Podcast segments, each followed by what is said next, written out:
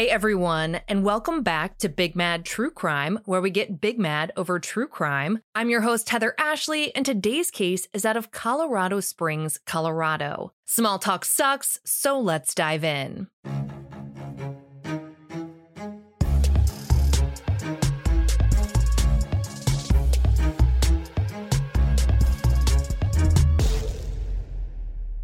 On January 27, 2020, a woman named Letecia Stauch reported her 11 year old stepson Gannon missing after he didn't come home from hanging out at a friend's house. Initially, investigators didn't have any reason to doubt Letecia's story and treated Gannon's disappearance as a runaway. But as time went on and the evidence piled up, it became clear that Gannon didn't run away at all. He had actually been the victim of a brutal murder, and they believed it was at the hands of the very woman who had reported him missing. The only problem was they didn't know where his body was. Investigators started following Letecia's every move in hopes of finding Gannon's body, but no matter how many times they searched areas Letecia was known to have gone, they couldn't find him anywhere. Letecia could feel authorities closing in on her, so she fled the state. And this seems frustrating, and it is, but at that point, law enforcement couldn't force her to stay. She hadn't been charged with anything at that point. Investigators continued the search for Gannon while simultaneously building their case against Letecia. By March 2nd, they still hadn't found Gannon's body, but they did have enough evidence to charge her with first degree murder. They tracked her down to South Carolina and took her into custody. On March 18th, more than two weeks after Letecia's arrest, the body of 11 year old Gannon Stauch was found, but not in Colorado and not even in South Carolina. His body was found in a suitcase under a bridge in Florida. An autopsy confirmed to investigators that Gannon had, without any doubt, been murdered, and those first degree murder charges against Letecia weren't going anywhere. Letecia has pled not guilty by reason of insanity. After years and years of delays, her trial has finally begun, and jury selection started back on March 20th, with opening arguments scheduled to begin a week from today on April 3rd. But with her trial looming after all of this time and so many requests to cover Gannon's case, I wanted to give you guys an episode where I break down all the evidence authorities have against Letecia, and spoiler alert, it is a lot. Let's start all the way back in September of 2008 when Gannon Stauch was born. Gannon was born in Horry County, South Carolina, and was this adorable, happy, and smiling kid that his parents could not get enough of. Fast forward to three years later, and Gannon gained a little sister, little baby Olivia. Not long after Olivia's birth, things started to fall apart between Gannon's parents, who wound up separating. In time, Gannon's father Al started dating a woman named Letecia, and the two got married in January of 2015. While Letecia became the wicked stepmother of the East to six year old Gannon and three year old Olivia, Al became a solid stepfather to Letecia's 12 year old daughter, who we'll call Holly. Al and Letecia never had any biological children together. At the end of 2018, the Stauch family moved to Colorado Springs, Colorado, and settled in a cute little four bedroom house. It was your typical suburban home in a neighborhood that would rival Pleasantville. The houses were brightly colored, big, stacked in neat little rows with sidewalks for as many leisurely strolls as your suburban heart can handle. It's the perfect place to raise a family, and I mean it with every ounce of my being that this is the last place you would ever expect anything bad to happen. By the time January of 2020 rolled around, Letecia and Al had officially been married for five years. And while that might seem like a milestone, things did not seem to be going well. According to an arrest affidavit, Letecia had been making Google searches for things like husband uses me to babysit his kids. Are there any free money to move away from bad situation? Sent my husband sexual messages and he ignores them. Make my husband want me more find a new husband, and find a guy without kids. It doesn't take a rocket surgeon to deduce that Letecia wasn't happy about the amount of time she spent taking care of Al's two kids. And that level of unhappiness escalated by the end of that month when Al had to go out of town for military training. On Saturday, January 25th, Al spent the night in Denver with plans to fly to Oklahoma the following day for training. He was in the National Guard, and it's unclear how long he was supposed to be gone for, but generally it varies between three days and 14 days. While Al was preparing to do all the military things, Letecia partook in her favorite pastime, thumbing around on Google. She searched things like find real military singles. I'm overdoing all the work for my stepkids and their mom doesn't help. I wonder if my husband's ex wife is sending me a Valentine's card since I raise her kids. One day, some people will wish they treated you differently. And find me a rich guy who wants me to take care of his kids. So let's analyze this for a second. First of all, she treats Google like it's a diary and not a search engine. And second, she clearly has no problem watching someone's kids so long as they're rich. But she really must like the military aspect because she wants some military singles in her life. But let's go on. The following day, March 26th, Al flew to Oklahoma and Letecia spent, you guessed it, more time on Google looking up things like it's crappy some parents don't care for their kids or buy them presents, and parents are those who put kids before their nails. That night, Letecia texted Al and told him that Gannon had had a stomach ache for most of the evening. Just after midnight on what was now Monday, January 27th, Letecia headed back to Google, but this time, instead of petty baby mama memes and military singles, her searches seemed to be about an accidental fire. She typed in, My son burned the carpet, how do I fix it? Smoke from fire effects, will humidifier help?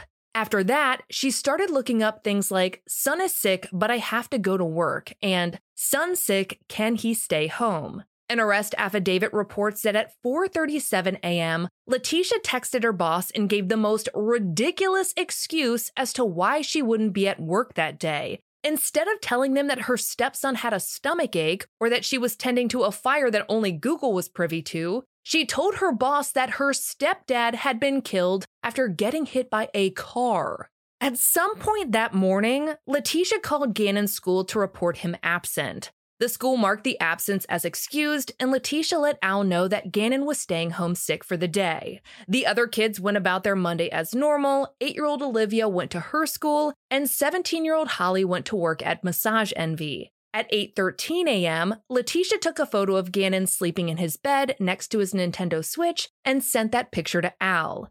Two hours later, at 10:16 a.m., a neighbor's surveillance footage shows what appears to be Letecia and Gannon getting into Al's Nissan Frontier and leaving the house. That particular neighbor lives several houses away from the Stauchs, so the video isn't exactly the clearest, but it was something. At 10:37 a.m., a text from Gannon's phone was sent to Holly's, Letecia's 17-year-old daughter, and it read, "Tisha left her phone at home. If you need her, text me." At 11:22 a.m., Letecia made a purchase at Petco, which was about a 30-minute drive from the Stauch home. Gannon wasn't seen on any of the surveillance footage from the store, more than likely he waited in the car. For the next 2 hours, Letecia and Gannon's whereabouts are unknown. But at exactly 1:22 p.m., Letecia was seen back at the same Petco making another purchase. Gannon was again not seen on any of the footage. Roughly 20 minutes later, someone conducted an internet search on Gannon's phone. It was for Can my parent find my cell phone, period, if it's off?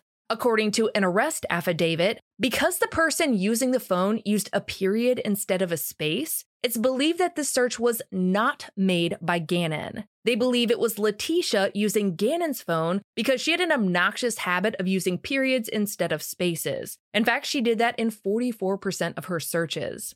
After Letecia searched for, can my parent find my cell phone, period, if it's off, she learned that the answer depends on what method is being used to track the phone. Find My iPhone, Life 360, and other similar tracking programs have different features, though from everything I've found, it seems like it comes down to only being able to determine the last location of the phone before it was turned off.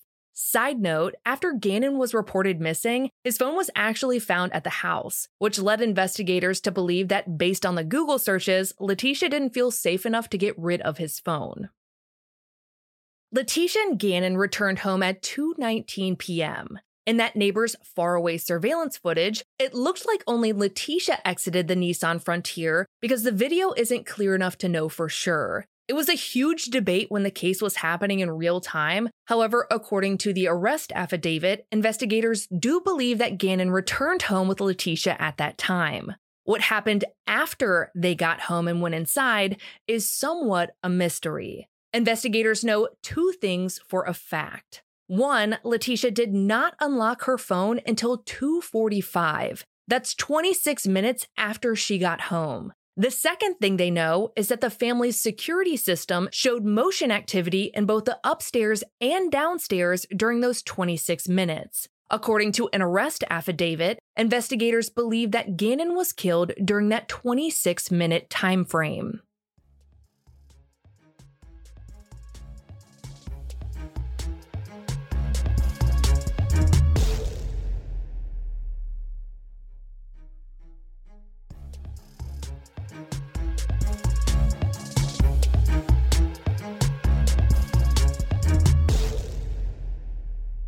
At around 3:15 p.m., 30 minutes after Letecia unlocked her phone, 8-year-old Olivia got home from school. Letecia told her that Gannon was asleep and she couldn't see him. Letecia then told Olivia to go outside and play. Investigators believe Letecia wanted some time to clean up the murder scene, and also having an 8-year-old witness would not be good for her plan.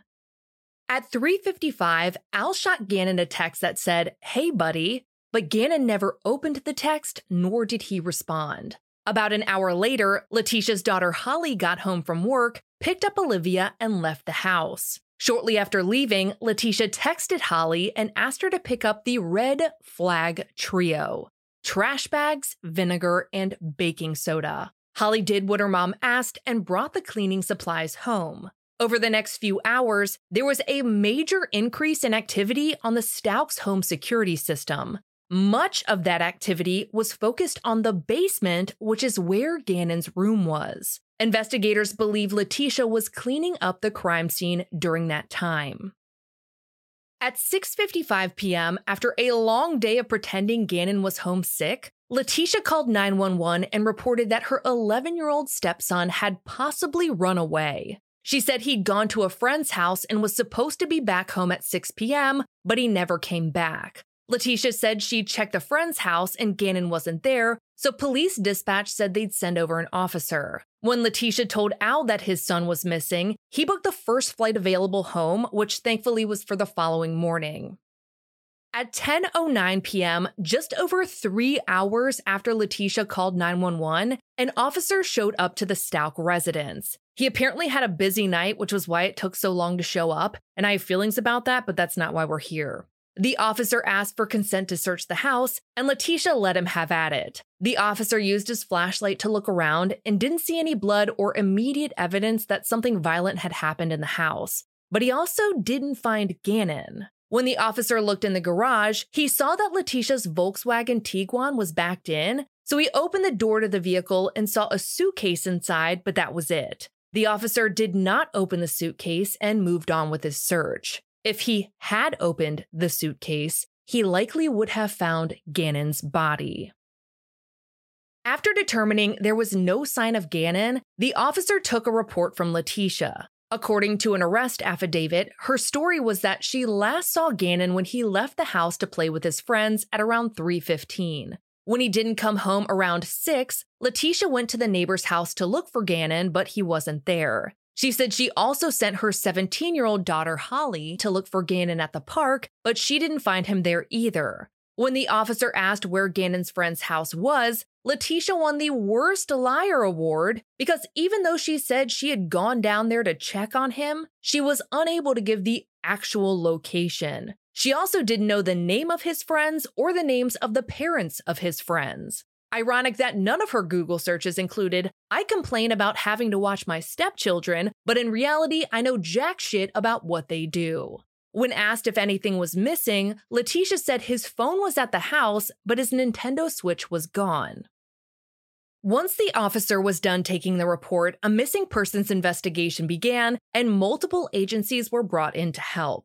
The media was told that Gannon was most likely a runaway, and authorities asked the public to help find him. By the morning of January 28th, several search parties had come together to look for Gannon, and searchers included volunteers, law enforcement, firefighters, and even members of the National Guard. They used drones, planes, ATVs, horses, and even underwater sonar to look for Gannon, but they didn't find any trace of him anywhere.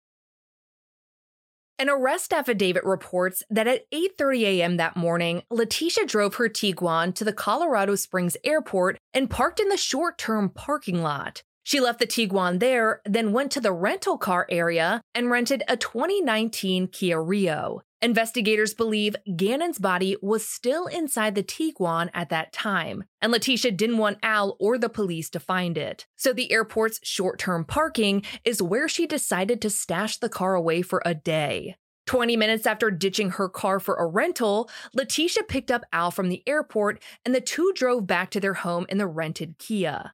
Al asked Letecia why she had rented a car, and she said she didn't want to put extra miles on her Tiguan, which was a lease. The whole ass last thing that would be on anyone's mind when their child is missing. When Al asked where the Tiguan was, she lied and said it was parked near an elementary school, which is such a dumb lie. If you're driving a rental, why in the fuck would you park it near a school? Would you do walk to the rental place? Once the Stauchs got home, investigators spoke with Al, who was fully cooperative. The Stauchs' home was then searched again with Al's permission this time. According to an arrest affidavit, in the dishwasher, which had recently been run through a cycle, investigators found multiple carpet brushes with suspected carpet fibers in them. They believe the brushes had been used to clean up evidence. Investigators found a receipt for the cleaning items Holly purchased the day before and noted in an affidavit that vinegar and baking soda are known to help treat bloodstains. A 9mm Smith & Wesson handgun was found on the top of a tall dresser in Alan Letecia's bedroom. The gun was sent off for testing, which would result in numerous DNA profiles, the main one being Letecia's. With a much more thorough search done, crime scene technicians were brought in to process the home. So let's start with what they found in Gannon's room. When technicians moved Gannon's bed, they sprayed luminol and found blood spatter on the walls. There were more than 50 droplets, and it was obvious an attempt had been made to clean the walls. A bloodstain pattern analyst found that the bloodstains on the walls were consistent with one or more blood spatter producing events, which could include gunshot, blunt force, or stabbing. The analysts did not believe the bloodstains were aspirated blood due to the lack of air bubbles in the stains. When technicians removed the sheet on Gannon's bed, they were horrified. There had been enough blood loss to stain his mattress, soak through to the carpet, the carpet pad, and onto the concrete below the bed. The stains on the mattress correlated to where Gannon's head and torso would have been when laying in bed. Even though they had this mountain of blood evidence pointing to foul play, investigators didn't mention it to Al, Letecia, or the media. Instead, they compared the photo of Gannon that Letecia sent to Al on the morning of the 27th, and in that photo, Gannon was asleep in bed next to his Nintendo Switch. However, investigators quickly pointed out that in that photo, Gannon's bed had different sheets, blankets, pillowcase, and an entirely different pillow than the ones currently on his bed. When the investigators searched the house, they didn't find any of the bedding from the photo. And I tried to find a way to sum all of that up neatly, but basically, Letecia is fucked. The blood soaked mattress had pristine bedding on it, and the bedding that was on it just a day earlier had poofed into non existence. She was either guilty or there was a magician on the loose. According to an arrest affidavit, technicians continued searching the house with luminol and they found a trail that told one hell of a tale. There was blood in the hallway outside of Gannon's room leading to the utility room, which was right next to his. They found blood in the utility room itself and on the staircase leading upstairs from that utility room. On the landing at the top of the stairs, they also found blood. From the landing, there was a pathway to the garage where blood was also found. Along with that, they found blood on the garage floor under where the Tiguan had been parked the day before. Based on the trail of blood, it appeared that Letecia had killed Gannon in his bed, put his body inside a suitcase, then dragged the suitcase out of the bedroom into the utility room, up the stairs, into the garage, and finally into Letecia's Tiguan. No one could search the Tiguan because it wasn't at the house. However, the Frontier Letecia had been driving on the 27th was searched, but no blood was found. While investigators were searching the house and the Frontier, Letecia was back on Google. At 12:57 p.m., she looked up, "Can Nintendo find my Switch?" Unfortunately, they cannot. According to an arrest affidavit, investigators believe that after making that search, Letecia got rid of the switch, then tried to convince investigators that the missing switch meant Gannon had run away, that he loved his switch and definitely would have taken it with him if he had run away. Letecia undoubtedly wanted investigators to treat Gannon as a missing person for as long as possible, completely unaware that law enforcement already knew that she was a lying son of a bitch.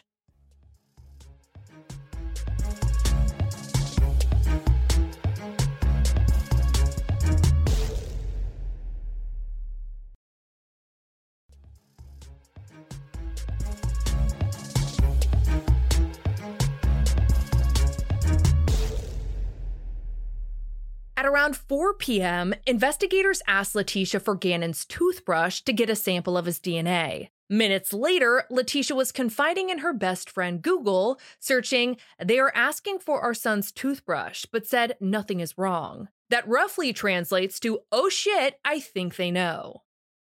At around 4:30 p.m., Letecia texted Al saying, "Something isn't right. I think they are hiding something." Al asked her, "Who? The police?" Letecia responded with, Yes, they asked for toothbrushes. Al said, Hmm, what do you think they're hiding?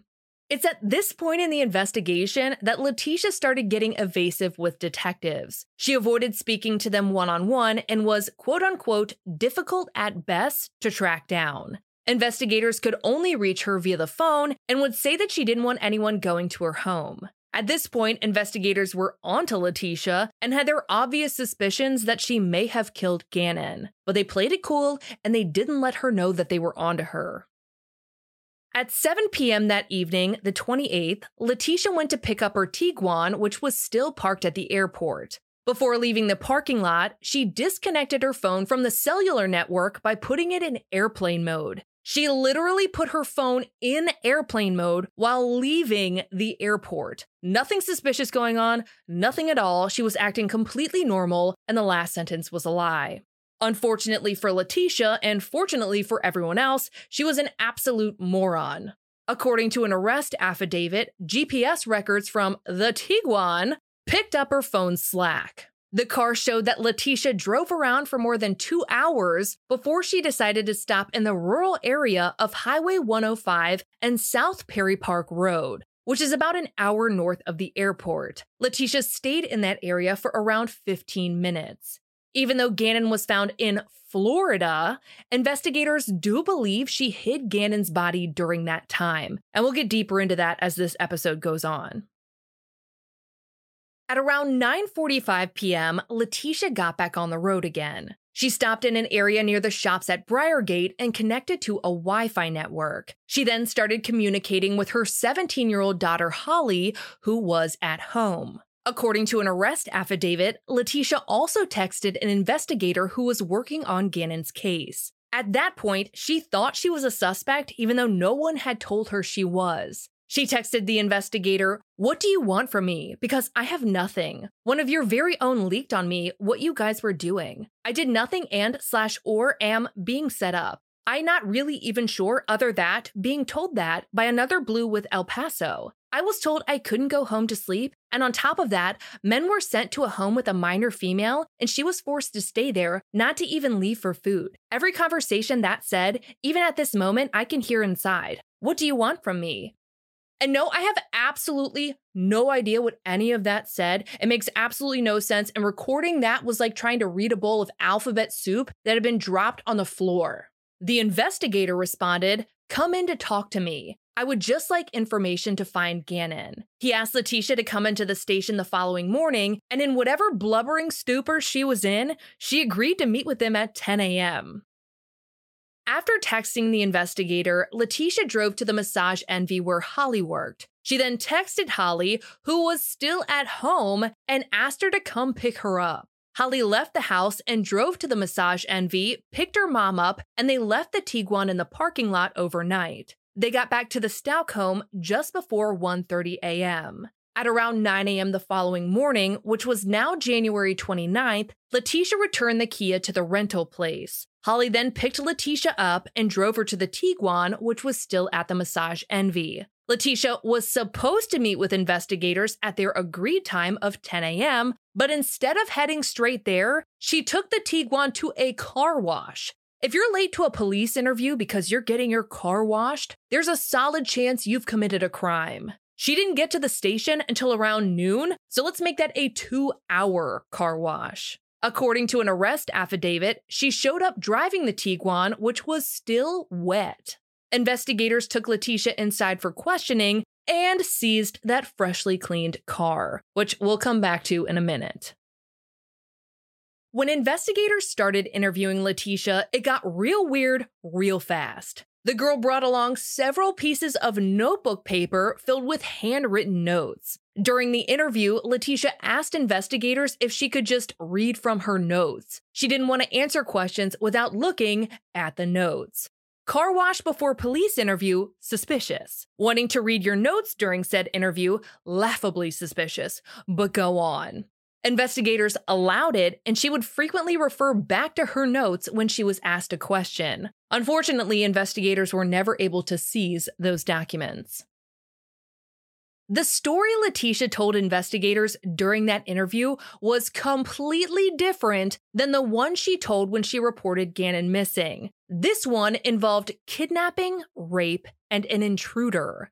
Letecia's new story was that a man named Eduardo had raped her, then took off with Gannon. Letecia said she met Eduardo the day before. She explained that Gannon had knocked over a candle on the 26th, causing the carpet to burn. After that incident, she drove around the neighborhood where residential construction was taking place. While doing this, she met Eduardo, who was working on a house. Letecia described Eduardo as being a Hispanic male with brown hair and brown eyes, but that's all she could say. She couldn't provide any specific identifying information about the man. Letecia told investigators that after she met Eduardo, she asked if he would repair the carpet in her home, because that's how construction works. You just go up to someone working on a house, ask for someone to fix the carpet, and boom, you have a deal.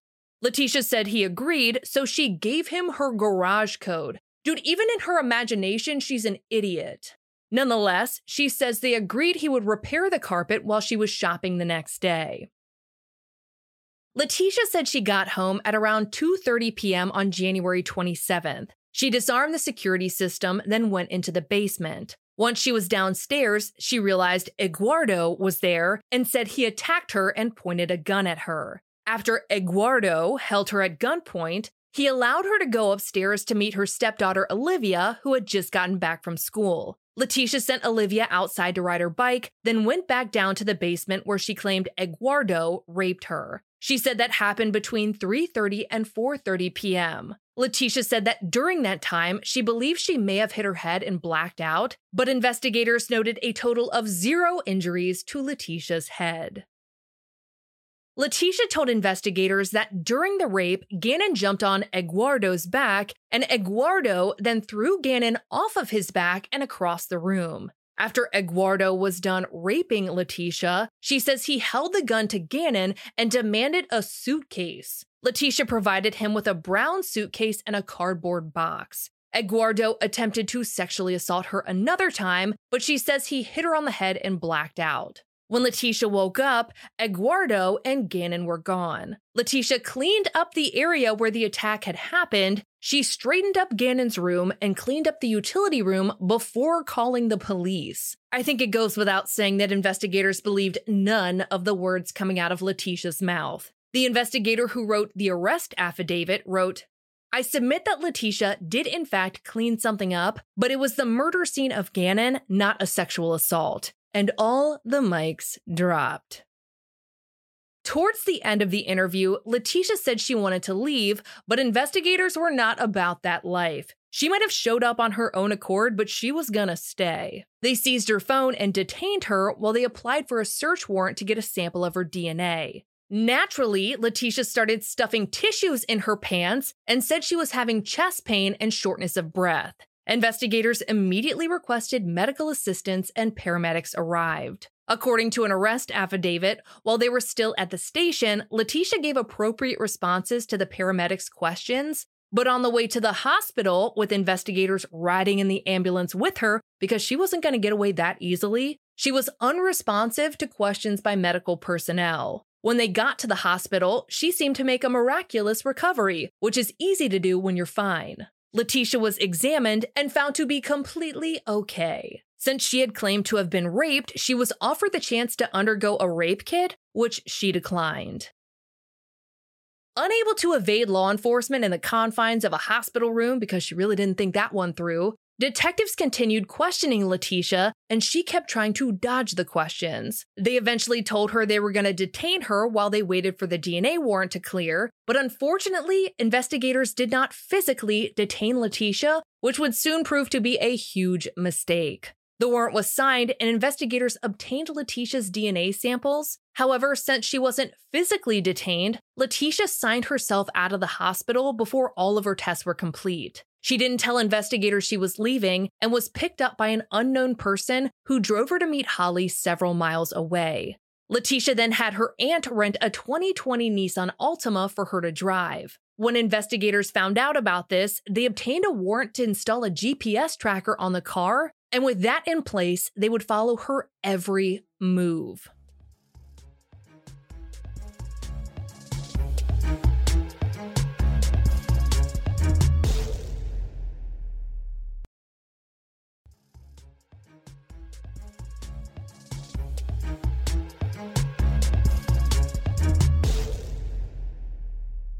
Although detectives didn't believe Letecia's story about Eduardo, investigators did take the necessary steps to corroborate her statements before dismissing them as lies. They reviewed video footage from the faraway neighbor's security camera and never saw a Hispanic male entering the house. Furthermore, phone records showed Letecia was on her phone during the time she was allegedly raped. She made an outgoing call and texted eight times. This proved to investigators once and for all that Letecia was lying and they could continue investigating her for Gannon's suspected murder.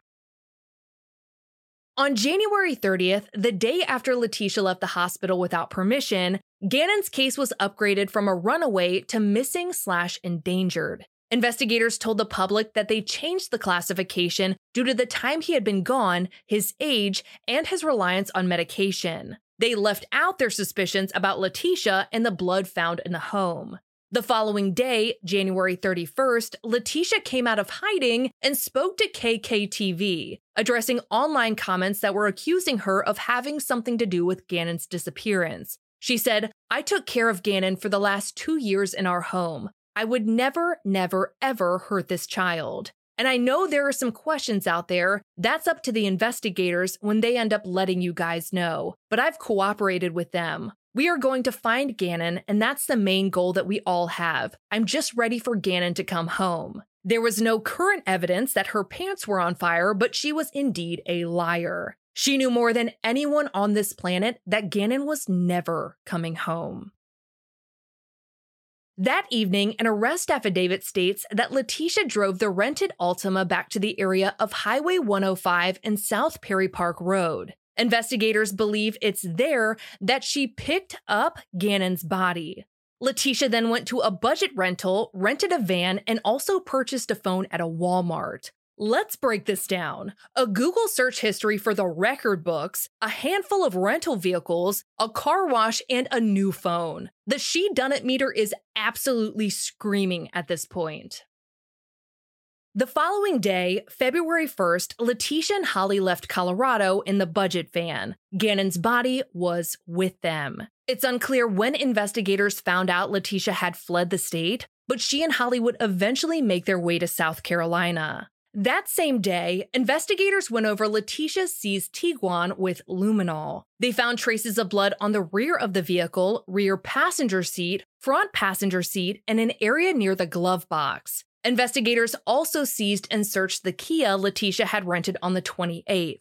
This search didn't yield any evidence as the car had been cleaned and re rented. There wasn't any GPS data either, but the rental company told them that Letecia had only driven the car 71 miles during her rental period, so it didn't seem like she had done much with the Kia at all. Investigators did, however, have GPS data from the Tiguan and the Altima. They reviewed the data and found that Letecia had gone to the area of Highway 105 and South Perry Park Road in both vehicles. So, of course, they decided to search there. During the search, which ended up lasting for days, investigators did not find Gannon's body. However, they did find a piece of particle board with a stain which appeared to be blood. The stain was tested and came back as a match to Gannon. Investigators theorize that Letecia used the board while moving Gannon's body. It seems like at that point in the investigation, they realized he probably wasn't in Colorado anymore. On February 13th, Letecia and Al spoke on the phone. According to an arrest affidavit, during that conversation, Letecia brought up the blood on Gannon's bedroom wall. She explained that prior to Gannon's disappearance, he was burned by a candle, which caused his skin to bubble. He then peeled the burns off and wiped the blood on the wall. Not only is this the dumbest story I've ever heard, she is also the dumbest. You see, Allen investigators had never mentioned finding the blood to Letecia, and the blood hadn't been reported in the media. So the only person who would have known about it was Gannon's suspected killer. The following day, Letecia and Al spoke again. This time, she told him not one, not two, but four different stories about what happened on January 27th. The first story was that when officers came to the house, the abductor was still there. She tried to signal to officers that there was somebody in the house, but they didn't listen. The second story was that Letecia was raped at the home by a guy named Quincy Brown. Quincy Brown then abducted Gannon, and Letecia said she knew Quincy's identity because she saw his identification card fall out of his pocket while he was in the house. Letecia said that she later saw his picture in the paper and texted that picture to Al. Investigators looked into Quincy and found that just a few days prior, Quincy had been listed on El Paso County's most wanted list. He had a previous criminal history of kidnapping and was wanted for outstanding warrants for failure to register as a sex offender and more. The photo Letecia texted Al was the photo of Quincy from the most wanted list. So, yeah, it sounds like she saw Quincy in the news and thought she could blame everything on him. The third story Letecia told Al was that Quincy Brown had followed her home from Petco. At some point, he was lying in the middle of the road in front of her car, and when Letecia stopped to avoid running Quincy over, he jumped into the car and made her take him home. Once they were at the house, she says that he raped her. Now, the fourth and final story was that Letecia and Gannon were near County Line Road and Highway 105 on January 27th. Gannon was riding a bicycle in the area and fell off, hit his head, and then was abducted by Quincy Brown. In this version of events, Quincy Brown was driven by a man named Terrence. What investigators were really interested to hear about was that Letecia mentioned Highway 105 to Al at all. They believed that she read in the news that investigators were searching that area for Gannon. She likely knew that investigators had found out she'd been there a few times, so she wanted to explain it all away. The following day, on February 15th, Letecia spoke to Al again. According to an arrest affidavit, she said the story about Gannon falling off his bike near Highway 105 was a lie. So she's officially admitted to one lie. She said she only told the story because she thought it was what Al wanted to hear. But on what fucking planet would a father want to hear that his missing son had actually fallen off his bike, hit his head, and then gotten abducted? Letecia said that the truth was that the blood in the corner of Gannon's room was a combination of hers and Gannon's. In this explanation, which I hate even reading, she stated that an abductor anally penetrated both her and Gannon with an object. Letecia also said she was tied up at some point during the abduction, and the abductor was still present during the officer's walkthrough.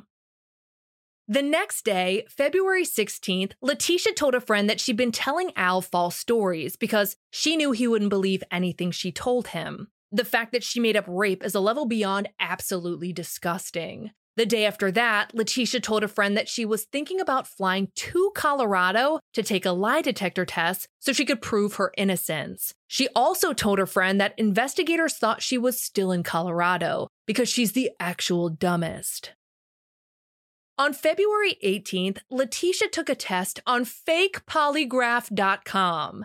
This website allows people to choose their own questions and results. Then the website sends a fake polygraph test certification saying the person passed. The fact that there's a whole group of people who not only search for shit like this, but think they're being clever about it blows my mind. But according to an arrest affidavit, Letecia filled out the question and answer section with three questions regarding Gannon's disappearance. The questions being Did you participate in any way in causing harm to your stepson? Answer no. Did your stepson return with you to your home? Answer Yes. Did you participate in any way in causing the death of your stepson? Answer No. After filling out the questions and answers, Letecia paid for the test with actual money. She never received the results, so she called the company to see why and was informed that management had blocked the certification because she had asked questions related to illegal activities. Even the fake polygraph people have boundaries. Back in Colorado, investigators were preparing an arrest warrant for Letecia. They still didn't know where Gannon's body was, but they were convinced he was dead and that Letecia was the one who killed him. The arrest warrant was for one count of first degree murder of a child under 12 years old, one count of child abuse resulting in death, one count of tampering with a body, and one count of tampering with physical evidence. On March 2nd, Letecia was arrested in Horry County, South Carolina. Investigators tried to speak with 17 year old Holly, but she refused to answer questions. Letecia was later extradited to Colorado. During the transportation, she tried to escape custody, and officers had to physically struggle to get her under control. Once she was in Colorado, Letecia tried to solicit people inside and outside of jail to help her escape. On March 5th, Al filed for divorce.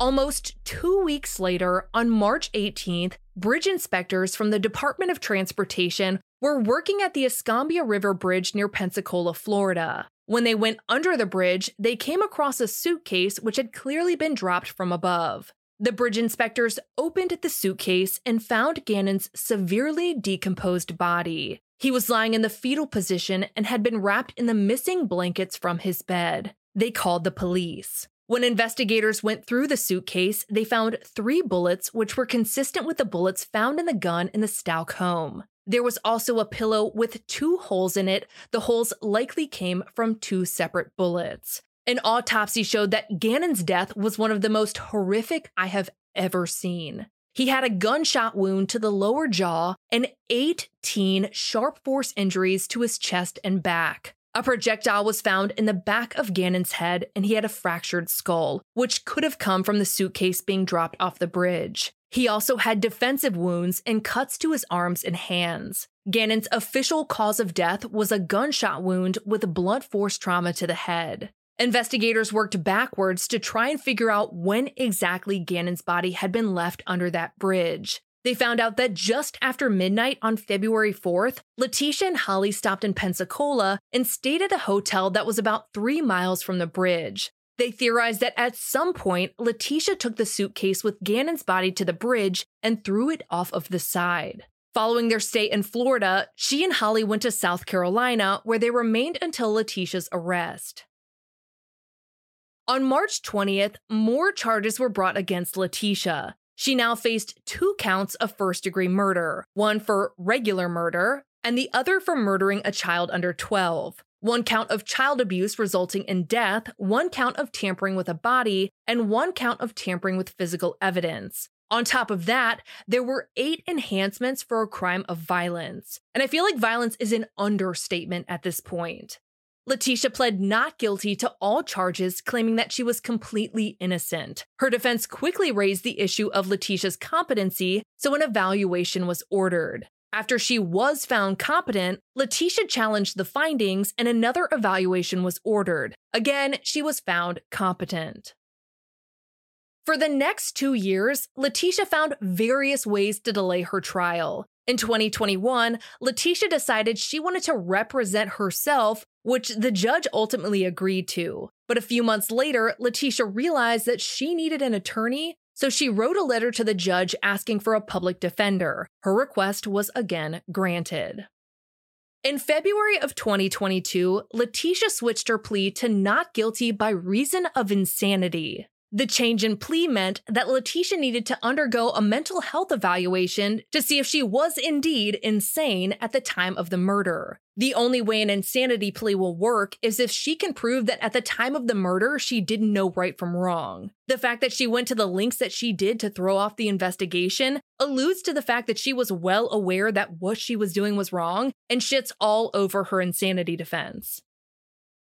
In September of that year, Letecia's mental health evaluation was complete. She was found to be sane at the time of the murder. The defense then challenged the findings and requested a new evaluation be conducted by an out of state psychiatrist. That request was also granted. Letecia's trial was scheduled for March of 2023.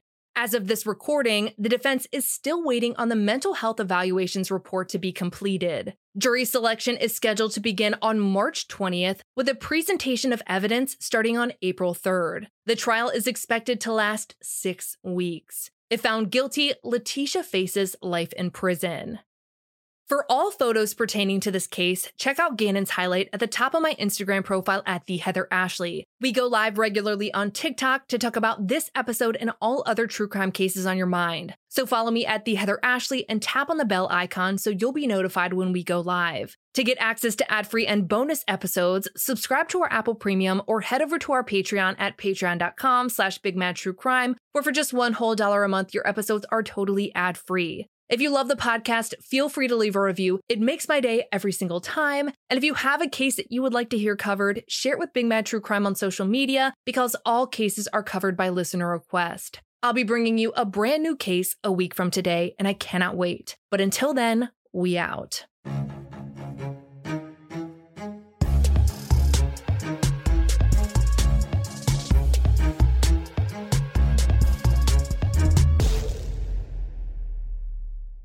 We are officially at the end of the episode, and as always, it is time to share a review that made my entire day. This review comes from Ed2108. It says, I listen to many podcasts, but BMTC is hands down my absolute favorite. Heather gets straight to the point, and her storytelling is masterful. Each case is thoroughly researched and told in a way that only Heather could tell it. Her passion for victim advocacy is apparent, and so is her heart. When I first found BMTC, I totally binged until I listened to every single episode. Thank you, Heather, for taking the time to stand up for the victims and tell their stories, and for opening your heart to us all. It is a privilege to hear you tell their stories, and I feel honored to be a part of it. Ed2108, you have no idea how much these reviews mean to me. It is the nicest thing ever. People taking time out of their day to do something nice for me or anyone at all. It's just the best thing ever. And I love you guys. I can't thank you enough. And I will talk to you next week.